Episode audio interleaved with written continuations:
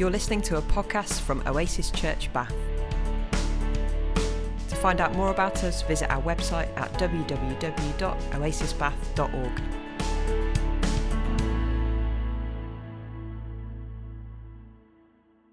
I'm just going to say that this is probably the best part of my week. And when I say week, I mean the week that's just gone. I, I love just being able to talk about Jesus. Don't you? I mean, I just, I just love it. What a privilege. Um, this morning, we started off saying, I am here. God, you are here too. So I'm just wondering if you can use your imaginations a little bit and imagine Jesus now sitting in that seat there next to Paul, or the seat next to Gemma, or perhaps if you're at home, the seat just across from you in your lounge. And I'm just wondering what he might want to say to you, to us this morning. If we were having a conversation, a two way conversation, what would that feel like? What would that look like? What would the details be? I guess it could be a whole load of different things. But today we're looking at prayer as a conversation. And I want to just suggest three things that we could think about. They may be things you're very familiar with, they may be something new. But I want to talk about conversation with God as an exchange, conversation with God as something that happens over time. And our one to one conversations with God not being separate from the whole community, but our one to one conversations having an impact on the community. So, those are the three things that I wanted to talk about this morning. So, the first thing then conversation results in an exchange. Rob, I'm going to put you on the spot. Rob is just sat right in front of me here. Rob, this morning for breakfast, first of all, I had toast, wholemeal toast with raspberry jam. Then about an hour later, I had porridge with pumpkin seeds and red and green grapes. What did you have? Okay, so we've just had a conversation and we've just exchanged some knowledge. Rob now knows something about me that he didn't know before. I know something about Rob. Ask me at lunchtime what Rob had for breakfast. It's probably going to be gone from my head. But we've exchanged knowledge. So, our conversation with God, our two way conversation, what are we exchanging? Because it's not always a verbal, rapid, quick response. But when we connect with God through our prayers, what could be some of the things that get exchanged? I wonder if for you, if prayer is a place where emotions get exchanged. We come to God with our disappointments, our worries, our anxieties, our sadness, our anger, and all the stuff that's been building up inside us that's rubbish, that actually is hindering us. And we give that to God and in exchange, he gives us beauty instead of ashes, the oil of gladness instead of mourning, praise instead of despair. So, this is the good news that Jesus announces in Luke 4. I've come that you might have life in all its fullness. I've come to give you this exchange. Psalm 126 I've come to give you joy instead of tears. Peace that passes all understanding instead of anxiety, it says in Philippians 4. And Lamentations 3:22 holds it together because of God's great love for us. We're not consumed because his compassion for us never fails. So we come to God and there's this exchange where we give him this stuff that's rubbish and he then gives us this stuff that builds us up and changes us and makes us more emotionally stable. But sometimes that doesn't always happen because this is the real world and this is life. And the Bible is full of examples of people who've had to learn to live with their sadness and live with their pain because this is part of being human. And I think that there is something that is more important that gets exchanged when we come to God in prayer. An exchange of our emotions is really good and really important, but what's more important is that our conversation with God leads to a change of perspective. So we come to God and we say, This is what I see. And He says back to us, This is what I see. Ah, an exchange, and we are changed. 2 Kings chapter 6 gives a good example of an, a, an exchange that happens, which is a change of perspective. There's a story about the prophet Elisha and his servant. Now, Elisha has been going around causing a lot of problems in the enemy's camp, and the enemy, the Arameans at this time, saying, Right, we've got to stop this guy in his track. And I was thinking about this, and I would just love it if we get to that, you know, that judgment seat in heaven, and, and Jesus says to me, Gaynor, I loved it. You just stop the enemy in his tracks. I think that's a great record. So there's nothing wrong in what Elisha's doing, but the Arameans are really annoyed with him. So they've come up with a plan. We're going to capture him. We're going to shut him down. So they find out where he's staying, and in the night they go and they surround the town with this massive army. Elisha's servant gets up in the morning, goes to put the kettle on, make a coffee for Elisha, gets outside, goes to the well, looking up. Look at this army that's around. They're after us. Races back to Elisha. Elisha, Elisha, we're in big trouble. The Arameans, they've come after us. And Elisha's looking at him. What? Can't you see? And yeah, yeah, I can see. I can see the enemy right around us. They're right at our door. he says, No, no, can't you see? And said, No. And Elisha says, Come, come. And he puts his arm around the servant's shoulder and he says, God, open his eyes so he can see. And the servant opens his eyes and he looks on the hills and he sees horses and flaming chariots and horses and flaming chariots and horses and flaming chariots. And he sees the army of God bigger, stronger, more powerful than anything else the Arameans could come up with. So they've prayed, and as a result of their prayer, he's got a changed perspective. There's been an exchange. He may still feel nervous about the day because he doesn't know how it's going to pan out, but he's going into it with a different perspective.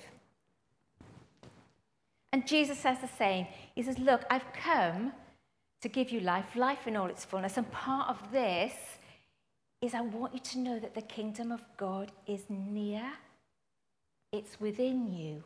And I want you to live like this with this kingdom perspective in your life. I want you to come to me and say, This is what I see, and I want to show you what I see. We go to God and say, Look, this is what I see when I look at this situation. And God says, but this is what I see. We come to God and say, Look, this is what I see when I see my future. And God says, But this is what I see when I see your future. And so we have God's vision, God's perspective, the kingdom view on life. And this is an exchange. Okay, conversation with God is an exchange. But conversation with God happens over time. I'm going to give you a little story now. Claire was talking about asking God questions and then just noting them down in your journal. So I've got my journal here. Okay, and this is a question that I asked God in September the 12th, 2012. Okay. Um, I knew I was at a point of transition. I was in a job. God told me I would only be there for three years. This was my third year what was I going to be doing next? Reading Psalm 1. And in Psalm 1, it says, Blessed is the woman who reflects on the word, who does this, who does that.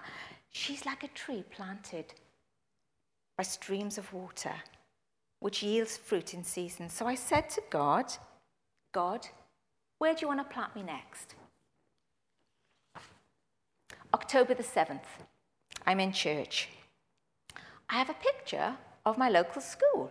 Now that's really interesting because at the time none of my children were there. I had this picture of my school. Okay, fine, that was in the worship, put it on the back burner.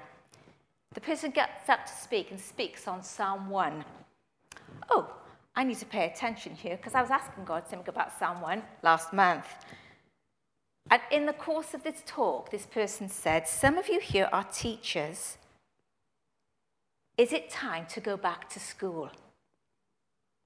So I then started asking God, God, do you want to plant me in my local school?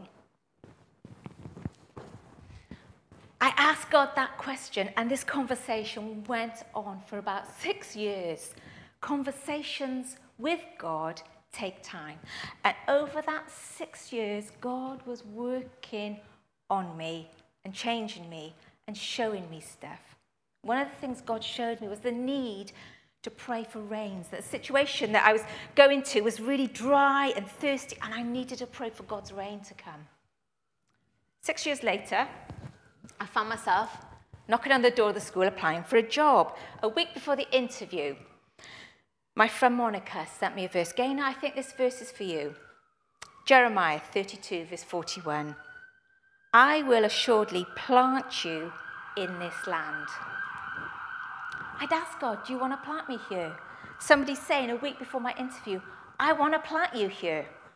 You start the job, I got it, I've done it. It's not easy, it's really hard. A week ago, I was struggling. I was writing an email. I needed to sort some stuff out. I was praying, God, is this right? What's going wrong? I've started this job. I thought it was the right thing. I thought you wanted to plant me here. But look at where I am now.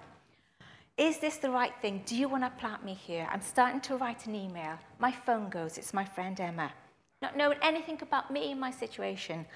Gaynor, I want to give you a verse. Jeremiah 31, verse 42. I think God's wanting to plant you somewhere.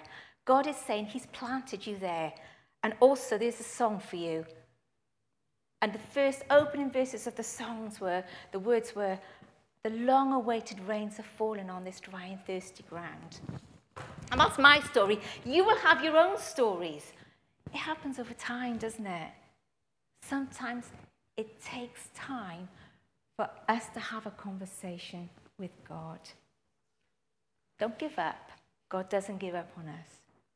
Lastly, conversation is not just about us and our one to one conversations with God. If we are people who are exchanging our emotions when we pray, if we are people who are getting our perspectives continually play, changed and being reminded of what kingdom perspective is, then we are changed. And that means when we come into a gathering like this, we bring in something that is good and wholesome because we're in a good place with God. But also, if we are able to share our one to one conversations with God, I think something happens when we do that. Something that's really important that is just still a mystery. I've got here something that I've been holding on to for a few years. And as I'm looking out at who's here this morning, I think that some of you were here in a service that I led in January 2018. And for those of you who are at home, some of you might have been here. But if you did know, what we were talking about was prayer and we were saying nothing was impossible with God, and we needed to ask God for the impossible. And then what we did is we got paper from the front, and people wrote their prayers, their conversations, things that were really big. And I've taken those, this is in January 2018, and I've held on to them and every now and then, I've just taken them and I've just been quiet and I've just held them, just held them up. These are our one to one prayers, but we did it corporately. This is the prayer that Paul and I wrote. We wrote it separately. I'm going to get you out mine and read you mine.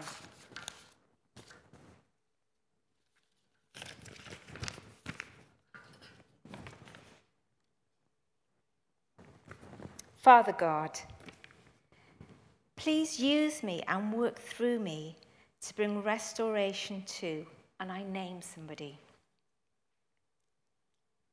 As I partner with the work of your Spirit, bring a new peace and joy into our lives. And I pray for a new home for John and Lee, a house that is beyond their expectations. Nothing is impossible for God, and He can change all situations. Amen. So that was my one to one prayer. But because Paul and I had shared about this situation, and because John and Lee had shared about the situation, I wonder how many of these prayers also were praying about those situations.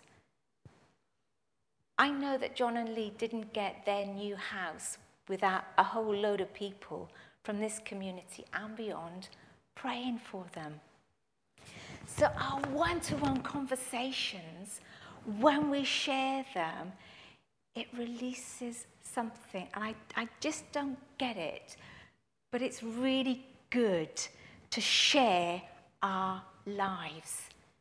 We meet in our micro hub and we want to share our lives, our ups and our downs.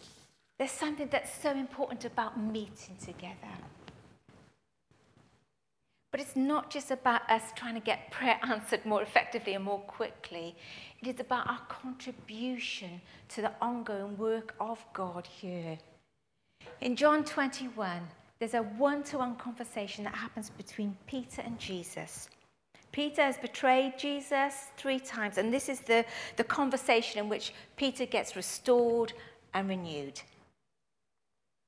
But as a result of that, as a result of that one to one conversation, Peter is changed, and it has a huge impact on the early church. You just read in Acts his like significant moments when he was speaking out because of that one to one. So our one to one conversations will affect Oasis Bath. Our one to one conversations with God will affect the church in Bath. It will make the church more hopeful, more joyful. It will remind the church it's really good to dream big and hold on to our dreams. Our conversations with God are really important.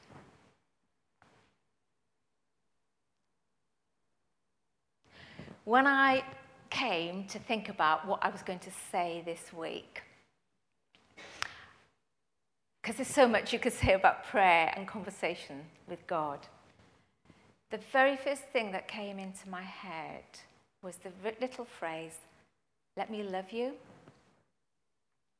Let me love you. And it wasn't just a phrase out of thin air, it was the words of a song, Let me love you. And the words that go before that are, Don't give up. I won't give up. Let me love you.